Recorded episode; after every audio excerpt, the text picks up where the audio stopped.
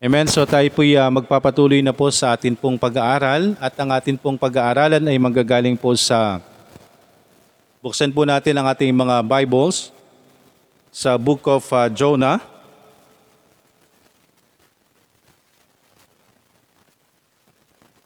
Pag-aaralan po natin ang uh, part na ito ng uh, chapter 1 ng Jonah. Ito po yung atin pong uh, pag-aaralan.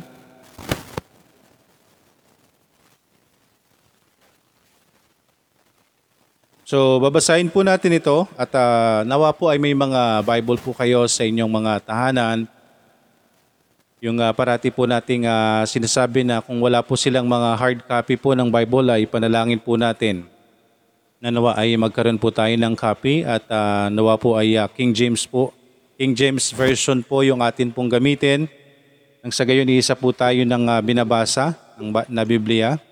Bibigyan po tayo ng, ng uh, kaunawaan ng Panginoon sa atin pong pagbabasa.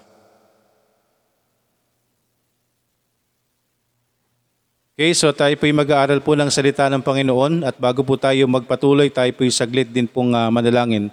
Nakilang Diyos na nasa langit, maraming maraming salamat po sa umagang ito. Maraming salamat po sa pagkakataon na kami po ay nandito sa inyong harapan ang uh, kahilingan po namin, Panginoon, kayo po ang uh, kumilos, kayo po ang uh, may taas, kayo po ang makilala, kayo po ang maluwalhati sa amin pong kalagitnaan, Panginoon.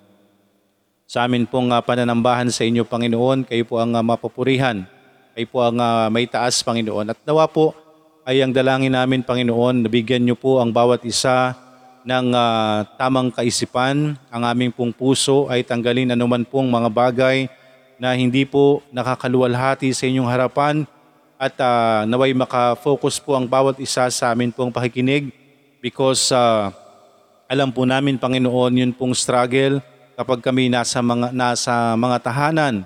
Marami pong uh, maaaring maging uh, struggle.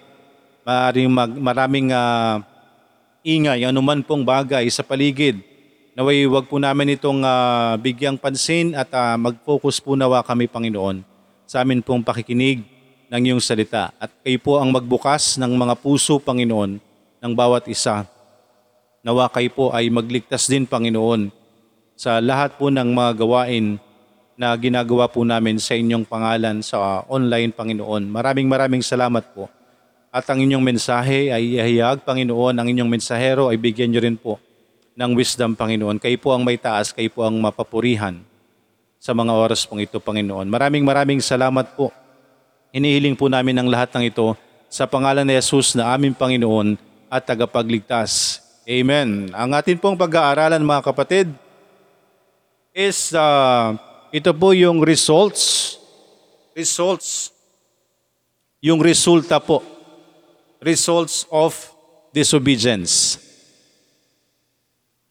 Okay? So marahil mga kapatid, alam na po natin yung uh, mensahe, marahil naririnig na po natin.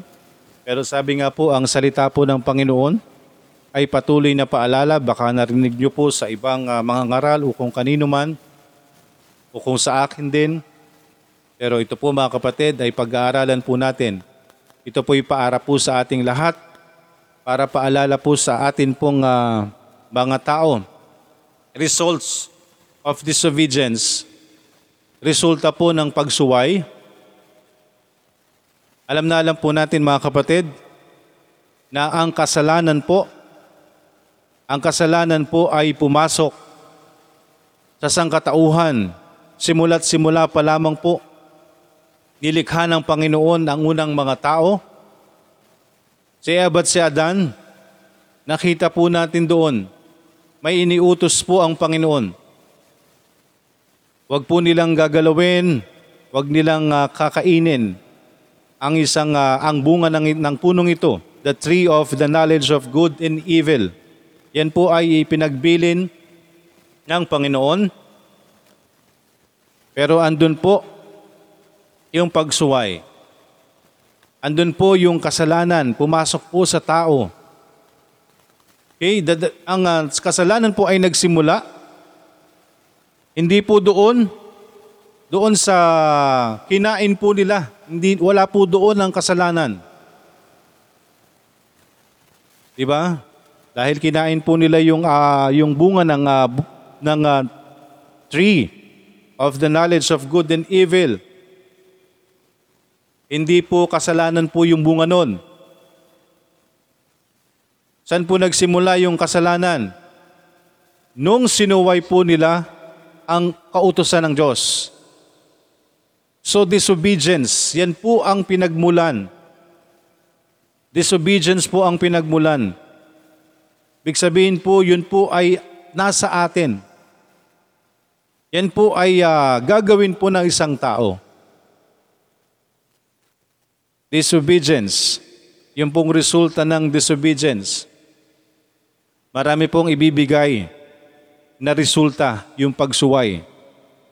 Nung kinain po ng ah, naunang tao, ang ah, ipinagbabawal na bunga ng punong ito, nakita po natin mga kapatid, andun po yung ah, pagsuway, andun po yung kaparusahan ng Panginoon. Okay, kaya po ang Panginoon po natin,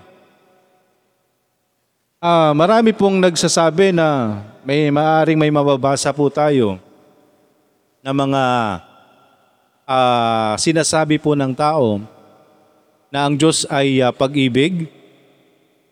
Totoo po yan. Yan po ay isang attributes po ng ah, Diyos. Ang Diyos po ay pagmamahal, pag-ibig. Kaya nga po ibinigay niya ang kanyang bugtong na anak, for God so loved the world. Ibinigay niya ang kanyang bugtong na anak para sa kabayaran, kabayaran ng kasalanan ng sangkatauhan.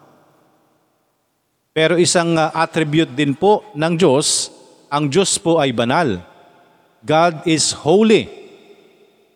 Okay? So hindi po natin na pwedeng ah, tingnan yung isang attribute lang po ng Diyos na mapagmahal para yun lamang po ang ating kilalanin sa Diyos. Di May nabasa akong article na talagang ah, wala pong wisdom ng Diyos.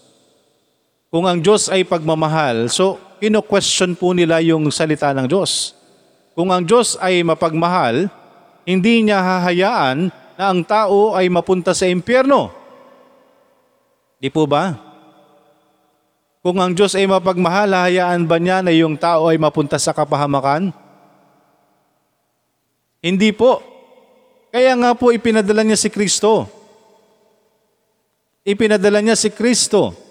For God so loved the world that He gave His only begotten Son, that whosoever believeth in Him should not perish, but have everlasting life. Pero mga kapatid, yun po yung pagmamahal ng Diyos, ipinakita na ng Diyos, ipinaramdam na ng Diyos, ipinadala na ng Diyos, sa katauhan ng kanyang bugtong na anak, yung pagmamahal, yung kanilang plano, na iparamdam, ipakita, magmanifest yung kanilang pagmamahal sa sangkatauhan, nagkatawang tao ang Diyos, ang kanyang bugtong na anak, nakipamuhay sa atin.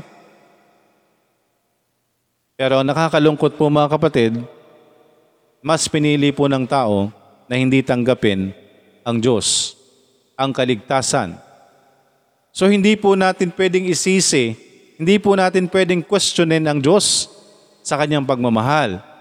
Because gumawa na po ng paraan ng Diyos, ang problema lamang po ayaw pong tanggapin ng tao. So the results of disobedience, ang resulta po ng pagsuway ay kapahamakan po sa atin, mga kapatid. Kapahamakan po sa bawat isa. Kapag hindi po tayo susunod, kapag hindi po tayo sumunod sa salita ng Diyos, ipinakita po dito, sa unang tao pa lamang po, nagbigay na ng kautusan ng Diyos. Ang sabi po dito, and the Lord commanded sa, sa, Genesis chapter 2, Genesis chapter 2 verse 16, and the Lord commanded the man saying, of every tree of the garden thou mayest freely eat. Of every tree of the garden thou mayest freely eat. So napakaliwanag po. Sa lahat ng, ng punong ito, ng bunga ng mga punong yan, pwede kayong kumain dyan. But of the tree of the knowledge of good and evil, thou shalt not eat of it, for in the day that thou eatest thereof, thou shalt surely die. So may ipinagbilin po ang Diyos. So lahat pwede niyong kainin. Okay, sa inyo yan lahat. Yang punong yan, ang bunga na yan, sa inyo po yan lahat. Pwede niyong kainin yan ang pinagbili ng Diyos kila Eva at Adan. Pero itong bunga ng tree of the knowledge of good and evil, huwag niyong kakainin yan. That thou eatest thereof, thou shalt surely die. So mga kapatid, alam po natin ang nangyari. Because after this, pumasok po yung uh, pagbagsak ng sangkatauhan, the fall of man, pagpasok po ng kasalanan, tinukso po ng Diablo ang, kabab- ang babae. At hindi lamang po yun, kinwestiyon ang salita ng Diyos, yung sinabi, yung ipinagbilin ni uh, ng Diyos kaya sa kanila ay binali po, tinwist, iniba po ng uh, ng diablo. Kaya nalinglang po ang uh, ang uh, sangkat ang ta- ang tao. At nalaglag po sila, nahulog po sila sa kasalanan. Kinain po nila yung ipinagbabawal ng Diyos na bunga ng uh, ng uh, puno ng uh, kaalaman ng mabuti at masama. At sabi po dito sa verse 3, uh, sa chapter 3, and they heard, sa verse 8, and they heard the voice of the Lord God walking in the garden. This is after. After po nakainin na po nila yung puno. Ah, sorry, yung bunga ng puno. And they heard the voice of the Lord walking in the garden in the cool of the day, and Adam and his wife hid themselves from the presence of the Lord God amongst the trees of the garden. And the Lord God called unto Adam and said unto him, Where art thou? And he said, I heard thy voice in the garden, and I was afraid, because I was naked and hid myself. And he said, Who told thee that thou wast naked? Hast thou eaten of the tree whereof I commanded thee that thou shouldest not eat? And the, wo- and the man said, The woman whom thou gavest to me to be with me, she gave me of the tree, and I did eat. So pumasok na po dito mga kapatid, yung pong uh, pagtanggi sa kasalanan. Pumasok na po dito mga kapatid, yung pagtuturuan. Nakadalasan pong nangyayari po sa tao ang hirap tumanggap ng kasalanan. Totoo po ba? Na kapag ang tao po ay nagkakasala, hanggat maaari, na kaya niyang lusutan, lulusutan niya. Totoo po ba? Nangyayari po ba ito? Nararanasan po ba natin sa atin mismong mga sarili na kapag tayo po ay nagkasala, hanggat maaari, hanggat maaari pong uh, takasan yung kasalanan, hanggat maaari natakbuhan, hanggat maaari na itago, itatago po natin and worst, ibibintang natin sa iba. Ang sabi po dito mga kapatid, And the man said, eh na, nangatwira na po si Adan. And the man said, The woman whom thou gavest to be with me, she gave me of the tree and I did eat. Itong babaeng ibinigay mo sa akin na aking mga katuwang. Siya yung nagbigay sa akin. Kaya kinain ko rin. Eh ang sabi po ng babae, And the Lord God said unto the woman, What is this that thou hast done? Ano itong ginawa mo? And the woman said, The serpent beguiled me and I did eat. So nagturo din po. Tinuro siya nung lalaki. Itong babae din naman, habang siya yung tinukso ng Diablo, di po ba? Nagturo din. Sa halip na tanggapin yung kasalanan, sa halip na aminin yung kasalanan, nagturo din ng iba. Habang napakaliwanag na siya po yung tinukso ng Diablo. Siya po yung nagbigay nga kay Adan. Sa halip na tanggapin yung kasalanan, itinuro din ng iba. And the woman said, The serpent beguiled me and I did it. Itong uh, serpent, siya ang may kasalanan, siya yung nagbigay sa akin. Siya yung dahilan. And the Lord God said unto the serpent, wala na pong masisi ang serpent. And the Lord God said unto the serpent, Because thou hast done this, thou art cursed above all cattle. Again, ang pinag-aaralan po natin mga kapatid is the curse, the, the effect or the result of disobedience. Resulta po ng pagsuway. So mga kapatid, ang mundo po natin, lahat po ito ay may mga patakaran po tayo. Kung ang patakaran po ng tao, mga kapatid, may mga patakaran po yung tao at kapag hindi po tayo sumunod sa mga palatuntunan, mga patakaran ng tao, ay meron po tayong mga kaparusahan. Di po ba? How much more po ang Diyos? Na dapat masinusunod po natin above all. Gayon din po ang Diyos. Ang Diyos po ay may mga patakaran din po, may mga kautosan din na dapat po nating sundin. So wag po tayo magtataka kapag may mga bagay po tayo, may mga nai-encounter po tayo. Mga kapatid, lahat ng nangyayari po sa buhay po natin, may dahilan po yan. May dahilan po. Sabi po dito, And the Lord God said unto the serpent, Because thou hast done this, thou art cursed above all cattle. Imagine niyo po, yung serpent, yung ahas po noon, kabilang po siya sa cattle. Alam po natin ang cattle, four-footed beast po yan. May apat na paa po yan. So imagine niyo na lang po anong itsura ng ahas dati. Thou art cursed above all cattle and above every beast of the field. Ibig sabihin, ibig sabihin po ang serpent po dati ay kabilang po sa beast, four-footed beast, kabilang po sa cattle, pero dahil doon po sa kasalanan na ito, siya po ay na, na, na curse din po. Siya ay nagkaroon din po ng resulta ng uh, pagsuway. Nag, upon thy belly thou shalt thou go, and thus shalt thou eat all the days of thy life. So siya po ay ano, nawalan po siya ng paa. At ang kanya pong paglalakad na po ay sa pamamagitan po ng kanyang tiyan. Siya po ay gagapang sa lupa. Yun po ang resulta ng pagsuway sa serpent. Ano pong sabi po sa babae? Sa verse 16, ano po ang resulta ng pagsuway? And the woman, he said, I will greatly multiply thy sorrow and thy conception. In sorrow thou shalt bring forth children, and thy desire shall be to thy husband, and he shall rule over thee. Ano po ang uh, resulta ng pagsuway sa kababaihan? May hirapan po sila sa panganganak. Yan po ang curse. Kaya yung pong mahirap sa panganganak, ang dahilan po niyan, pagsuway. Kaya yan po ang curse ng kababaihan, yung panganganak. Sa simula't simula pa lang po. Ibig sabihin, simula't simula pa lang. Ito na yung nangyari sa mga kababaihan. Kaya walang nanganganak na, na, na madali kung normal. Di po ba?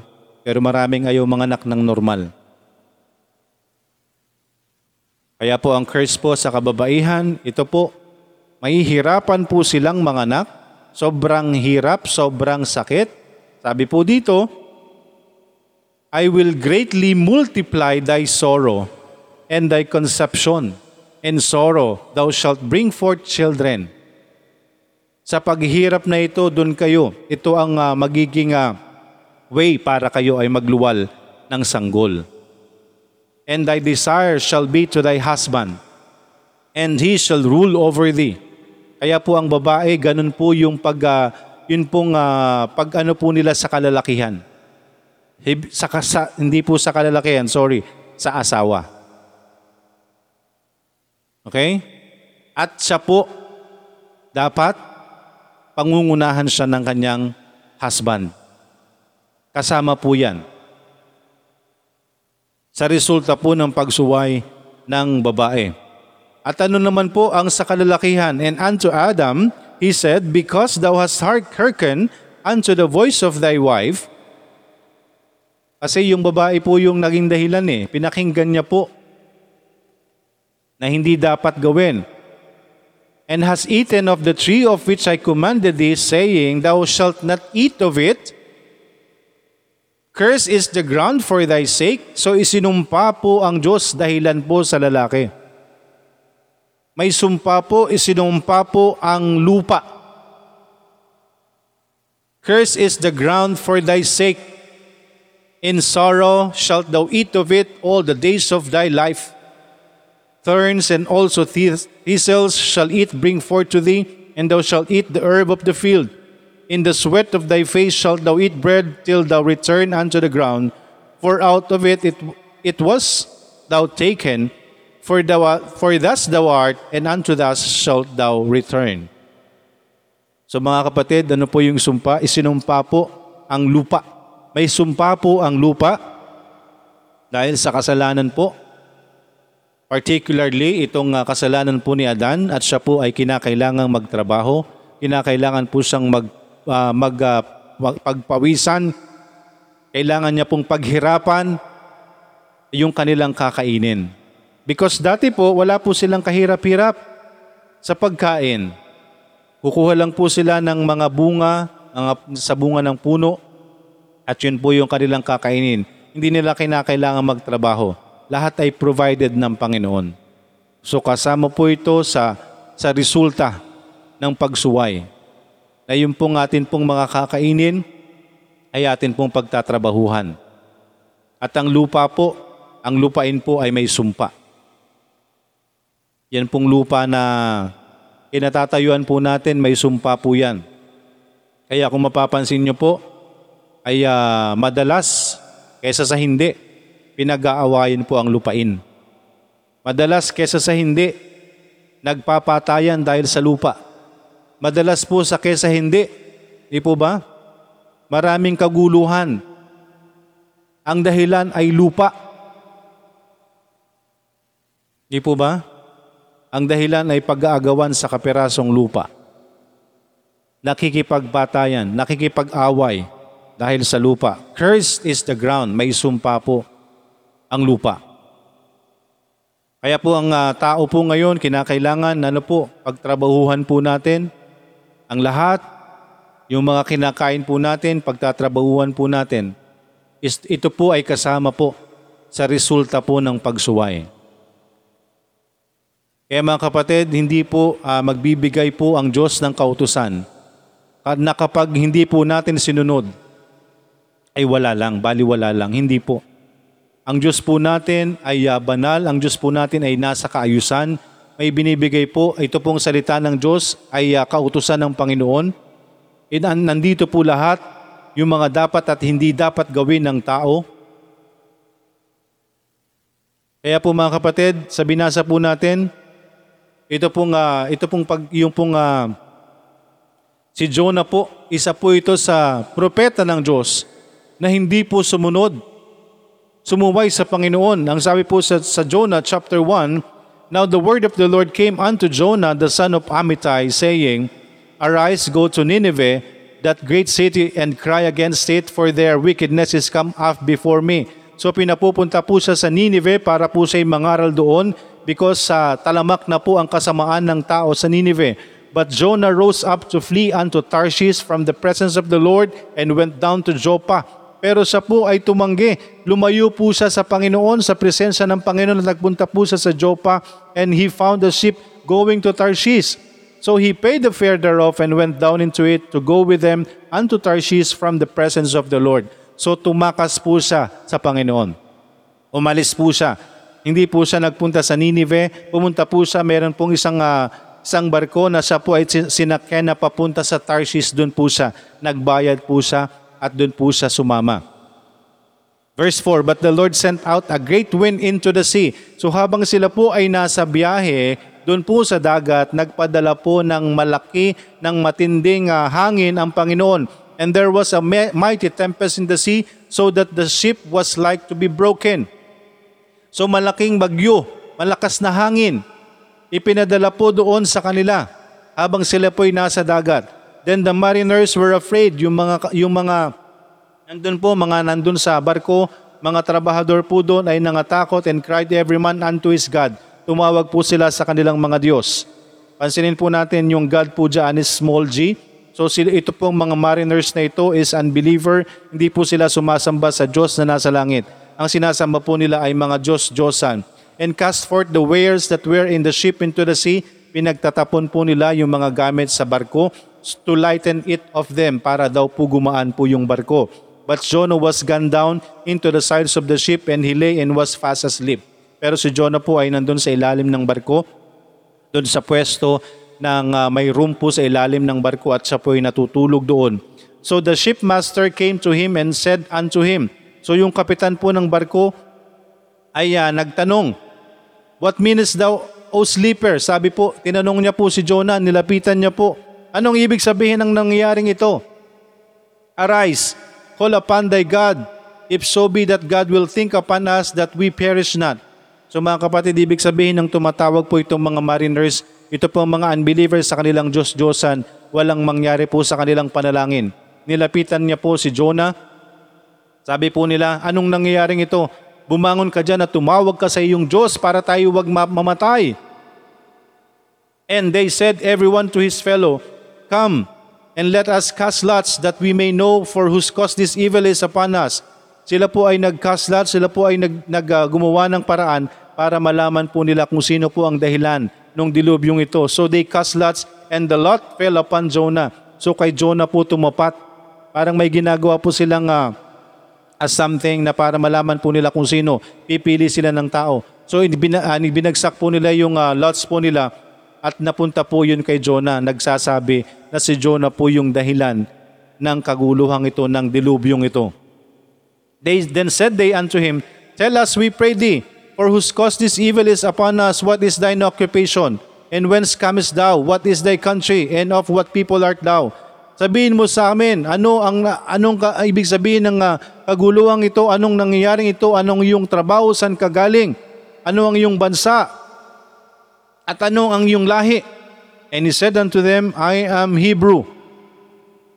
Siya daw po ay Hebrew and I fear the Lord. And God, the God of heaven, which hath made the sea and the dry land. Sinabi po ni Jonah na siya po ay Hebrew, na siya po ay sumasamba sa Diyos na buhay na nasa langit, na gumawa po ng langit at ng lupa, ng dagat at ng ah, lupa. Then were the men exceeding afraid, then were the men exceedingly afraid, and said unto him, Why hast thou why hast done why hast thou done this? For the men knew that, that the, he fled from the presence of the Lord because he had told them. So nung siya po ay ah, sumakay pa beforehand, sinabi na po, alam po ng tao, alam po nitong mga mariners, alam po nitong mga mga unbeliever na ito na siya ay tumakas po sa Panginoon. Sabi po niya, bakit mo ito nagawa? Then said they unto him, What shall we do unto thee? That the sea may become unto us, for the sea wrought and was temperous. Anong gagawin namin sa iyo? Para kumalma na itong dagat. And he said unto them, Take me up and cast me forth into the sea. So shall the sea, the sea be come unto you, for I know, I know that for my sake this great tempest is upon you. Itapon niyo ako sa dagat because ako ang dahilan ng dilubyong ito. Ako ang dahilan. Bakit kayo, na, bakit kayo ganito? Ako ang dahilan ng malakas na hangin. Ako ang dahilan ng dilubyong nangyayari sa atin. Kaya itapon niyo ako sa dagat, ang sabi po ni Jonah. Nevertheless, the men rowed hard to bring it to the land, but they could not, for the sea wrought and was temperous against them. Gusto sana po nilang dalhin po si Jonah doon sa pangpang, pero hindi po nila magawa because malakas po ang hangin, malakas po ang ah, galit ng dagat. Wherefore they cried unto the Lord and said, We beseech thee, O Lord, we beseech thee, let us not perish for this man's life, and lay not upon us innocent blood, for thou, O Lord, hast done as it pleased thee.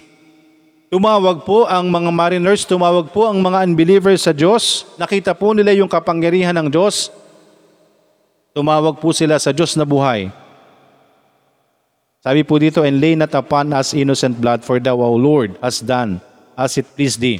So they took up Jonah and said, and cast him forth into the sea, and the sea ceased from his, from her raging.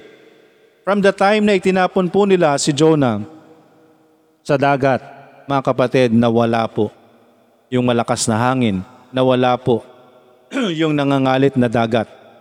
Naging kalma, kalmado po yung dagat. Hindi po nangamatay itong mga unbeliever na tumawag din po sa Panginoon. Sabi po sa verse 16, ito po ang magandang nangyari mga kapatid. So then, then the men feared the Lord exceedingly and offered a sacrifice unto the Lord and made vows. Amen? Purihin po ang Panginoon na ang ah, mga unbelievers na ito ay kumilala po sa Diyos na buhay, na sila anoon ay sumasamba sa Diyos-Diyosan, na, wala sil, na walang nagawa ang kanilang mga Diyos-Diyosan sa pananalangin, sa dilubyong ito, sa, sa malakas na hangin na dala ni Jonah.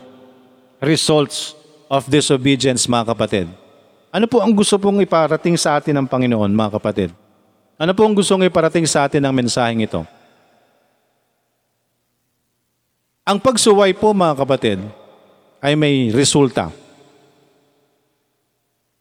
Amen?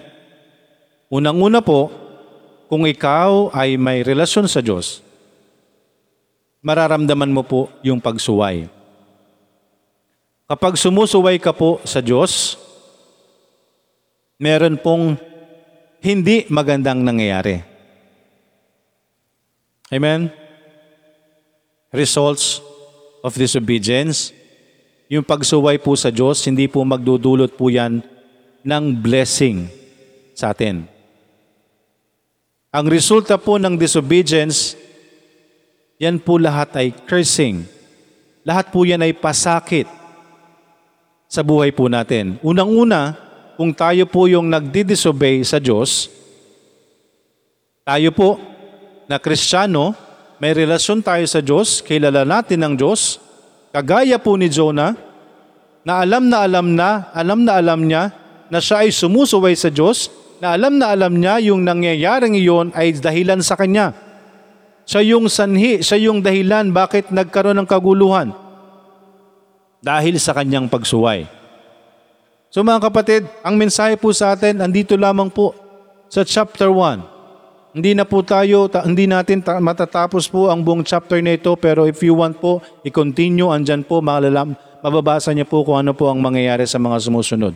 Pero ang mensahe po ng Panginoon po sa atin ngayong umaga is yung resulta po ng pagsuway, results of disobedience. disobedience. Ang resulta po ng disobedience, alam na alam na po natin mga kapatid at paalala po sa ating lahat na ang resulta po ng pagsuway ay cursing. At tingnan po nating mabuti ang sitwasyon. Nung sumuway po si Jonah, umiba po siya ng landas. Tama po? Sumakay po siya sa barko. At hindi lamang po siya ang sakay ng barko. Okay? Mag-focus po tayo. Nung siya po ay sumuway sa Diyos, sumakay po siya ng barko, at dahil nandun po siya sa barko, siya po ay patuloy na kinakausap ng Diyos sa paraan po na ito. Nagpadala po ang Diyos ng dilubyo. Amen? Nagpadala ang Diyos ng malakas na hangin, ginulo niya ang dagat, at nagulo po yung barko na nandoon si Jonah. Tama po? Na nandoon si Jonah. Sino po ang nahihirapan? Dahil sa pagsuway ni Jonah. Si Jonah lang po ba? Si Jonah lang po ba ang tinatamaan ng kaparusahan ng Diyos? Si Jonah lang po ba yung mag-isa na may kasalanan sa Diyos? Siya lang po ba yung nagsasuffer? Siya lang po ba yung nagtumatama sa Kanya? Sa Kanya lang po ba tumama po yung kaparusahan ng Diyos? Ibig sabihin mga kapatid, kapag tayo po ay nasa Panginoon, may sinasabi po sa atin ng Panginoon, may gusto pong ipagawa sa atin ng Panginoon, may iniuutos po sa atin ng Panginoon at alam na alam po natin ang kautusan ng Panginoon at hindi natin sinusunod, mga kapatid, hindi lamang ikaw ang pwedeng tamaan ng kaparusahan ng Diyos. Mga kapatid, maraming pwedeng madamay. Amen? Mga Kristiyano, dapat maunawaan natin to. Results of disobedience. Ang resulta po ng pagsuway natin sa Diyos, hindi lamang po tayo ang pwedeng tamaan ng pangungusap sa atin ng Diyos. Kung tayo po ay Kristiyano, kung tayo po ay may relasyon sa Diyos mga kapatid, kung tayo po ay may relasyon sa Panginoon, at hindi tayo sumusunod sa kalooban ng Diyos at kinakausap ka ng Diyos sa anumang paraan, pwede kang bigyan ng kahit anong ah, paraan ng Panginoon para kausapin ka ng Diyos. Ayaw mo siyang pansinin, pilit kang kinakausap ng Panginoon mga kapatid, and worse, baka hindi na lang ikaw ang tamaan ng pangungusap ng Panginoon. Marami kang idamay. Dahil sa pagsuway mo sa Diyos. Maraming madamay sa iyong paligid. Hindi lamang ikaw ang pwedeng tamaan. Pwedeng madamay ang iyong pamilya. Pwedeng madamay ang nakapaligid sa iyo. Pwedeng madamay ang kahit sino. Pwedeng madamay ang isang church. Dahil sa pagsuway natin. Amen? At dahil din po sa pagsunod, dahil alam ni Jonah na siya yung dahilan, dahil alam ni Jonah na siya yung dahilan, bakit nagkakaroon ng kaguluhan sa dagat? Inamin niya ito at tinanggal siya doon. Ano pong nangyari? Nawala po. Nawala po yung kaguluhan, nawala po yung kaparusahan ng Diyos. Pati dun sa mga tao na nadamay. Amen mga kapatid? Kaya po tayo mga Kristiyano, kung totoong tayo may relasyon sa Diyos, maging responsible po tayong Kristiyano. In what way? Sumunod po tayo sa kautusan ng Panginoon. Sumunod po tayo sa kalooban ng Panginoon. Because ang resulta po ng pagsuway, the result of disobedience po natin, hindi lamang po tayo ang pwedeng tamaan.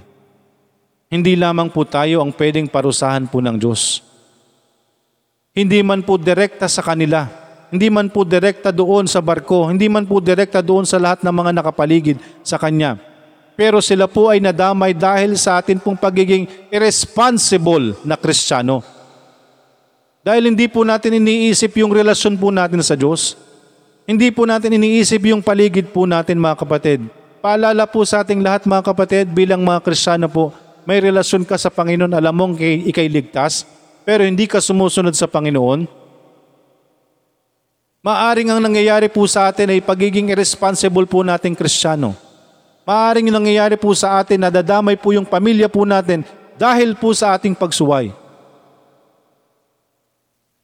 Gusto po ba nating mangyari na dahil po sa ating pagsuway bilang Kristiyano, madadamay po yung mga mahal natin sa buhay? Madadamay po ang anak po natin, ang asawa natin, ang pamilya po natin because of our disobedience? Be responsible. Maging responsable po tayo mga Kristiyano na dapat po ang hatid po natin bilang mga Kristiyano, bilang mga ligtas, bilang mga anak ng Diyos ay blessing, pagpapala po sa buong pamilya. Hindi po sumpa ang dadali natin sa pamilya po natin. Dahil po sa patuloy po nating pagsuway, nadadamay po yung buong pamilya. Dahil po sa pagsuway po ng isa, pumasok po ang kasalanan. Tama po? Dahil sa pagsuway po ng isa, pumasok po ang kasalanan sa sangkatauhan. Pero purihin po ang Panginoon dahil sa pagsunod ng Panginoong Isus sa kanyang Ama, pumasok po ang kaligtasan, ang awa ng Diyos. Purihin ang Panginoon. Amen? Dahil sa pagsuway po ni Adan, pumasok ang kasalanan sa buong sanlibutan, pero dahil sa pagsunod ni Yeso Kristo, pumasok po ang kaligtasan para sa mga tao na tatanggap sa Kanya. Para sa mga tao na tatanggap po sa Kanya. Amen? Tatanggap sa Kanya. Whosoever believe it, doon sa maniniwala. Hindi po yan automatic. Ginawa ng Panginoon ng pagliligtas. Iniligtas niya po ang sanlibutan sa kaparusahan ng kasalanan to those who believe. Doon sa mga tatanggap sa Kanya, doon sa mga magtitiwala. Hindi po siya automatic. Amen? For God so loved the world that He gave His only begotten Son that whosoever believeth in Him. Hindi po sinabi na for God so loved the world that He gave His only begotten Son. That all may not perish. Hindi po. For God so loved the world that He gave His only begotten Son, that whosoever, kasama ka dyan kapatid, kasama ka dyan kaibigan, kasama ka dyan mga mahal namin sa buhay, sa whosoever, sa kahit sino man natatanggap sa Panginoon ni Jesus, hindi na siya mapaparusahan. Magkakaroon siya ng buhay na walang hanggan. Amen? Pero ganun din po sa bawat isa po sa atin. Sa atin pong mga wala pang kasiguruhan ng kaligtasan, patuloy po tayong sumusuway sa Diyos. Patuloy po tayong hindi nakikinig sa salita ng Diyos. Pare-parehas po yung prinsipyo sa atin ng Diyos. Kapag tayo po'y susunod sa Diyos, mga kapatid, magdadala po yan ng blessing po sa atin. Pero kung tayo po'y susuway sa Panginoon, cursing po ang dadalin po niyan sa atin. Marahil kung wala ka pang totoong relasyon sa Panginoon, marahil kinakausap ka ng Panginoon ngayon. Marahil may nangyayari sa buhay mo ngayon. Marahil merong ipaparating sa iyo ang Panginoon na pangyayari sa buhay mo na nawa ay maging turning point mo yan, na naway lumapit ka sa Panginoon at tanungin mo siya at humingi ka sa Kanya ng kaawa at nawa ay maligtas tayo. Gamitin sa atin ng Panginoon ang bawat mga pangyayari sa buhay po natin. At nawa po ay magdulot po tayo mga kapatid sa bawat isa, sa bawat pamilya po natin, hindi po ng, pag, ng ah, pagsuway, kung hindi sa pagsunod po sa salita ng Panginoon, kung hindi sa pagsunod po sa Diyos. Amen? Mga Kristiyano, paalala po sa atin, yung pagsuway po natin, yung patuloy po nating pakikipaglaban sa Diyos, yung patuloy nating pride, yung patuloy nating pagsuway sa salita niya, yung hindi natin pagsunod, wag lang sarili ang isipin po natin. Amen? By God's grace, wag sarili lang po natin ang isipin po natin. Because maaari po tayong magdala ng pagpapala sa nakapaligid po sa atin o pagpapalo. Damay ang nakapaligid sa atin. Amen? Malaki po ang pwedeng idulot ng pagsuway po natin sa Panginoon. Kung babasahin po natin sa Deuteronomy, na mahaba po na sinasabi po doon, may mga sinasabi po dito ang salita ng Panginoon dito po sa chapter 28 ng Deuteronomy. Chapter 28, nandyan po yung the blessings, the blessings of obedience. Ang blessings of obedience po nagsimula po sa verse 1 hanggang verse 14 ng chapter 28. Pagdating po sa curses of disobedience, yung dala po ng pagsuway, nagsimula po yan sa verse 15 hanggang ano po? Hanggang verse 68. Ito po yung kabuuan. Di po ba? Mga kapatid, yung biyaya po, yung blessing po ng Panginoon, actually, kapag nakikita po natin yung blessing po ng Panginoon, kahit isa lang po yung matanggap nating blessing, di po ba? Tuwang-tawa na po tayo sa Panginoon. Doon sa blessing na ibibigay niya po sa atin. Dahil sa bunga po ng ating pong pagsunod. Di po ba? Pero mga kapatid, marami pong idudulot. Marami pong maaring madamay sa pagsuway po natin sa Panginoon. Kaya po yung paalala po sa bawat isa po sa atin mga kapatid ngayong umaga. Ano po yung gusto nating dalhin sa pamilya natin? Ano po yung gusto nating ibigay sa pamilya po natin? Because yun naman po ang tao, di po ba? Yun po ang tao. Ang bawat isa ang iniisip po yung pamilya. Di po ba? Iniisip po natin yung family po natin. Nawa po sa buhay kristyano po natin, isipin din po natin yung pamilya po natin. Sa pagiging kristyano po natin, sa pagsunod po natin o pagsuway natin sa Diyos. When Jonah disobeyed God, hindi lamang po siya ang tumanggap ng lupit ng Diyos. Hindi lamang po siya ang tumanggap sa dilubyo ng dagat. Marami po siyang idinamay. Dahil sa kanyang pagiging irresponsible Christian, dahil sa kanyang pagsuway sa Panginoon sa pagtakas niya sa kalooban ng Diyos, may gustong ipagawa sa kanyang Panginoon pero ayaw niyang gawin. Tumatakas siya sa panawagan ng Diyos, ayaw niyang gawin ang panawagan ng Panginoon. At dahil po sa pagtanggi po natin sa Panginoon, marami po tayong pwedeng idamay. Amen? Hindi lamang po yung sarili po natin, yung pwede pong may manggawin ng Panginoon po sa atin. So unaware, mga kapatid, mga kaibigan, mga minamahal, unaware. Dahil po doon sa pagsuway po natin, hindi natin namamalayan, nadadamay na po ang lahat ng tao na nakapaligid sa atin. Dahil po sa pagsuway po natin.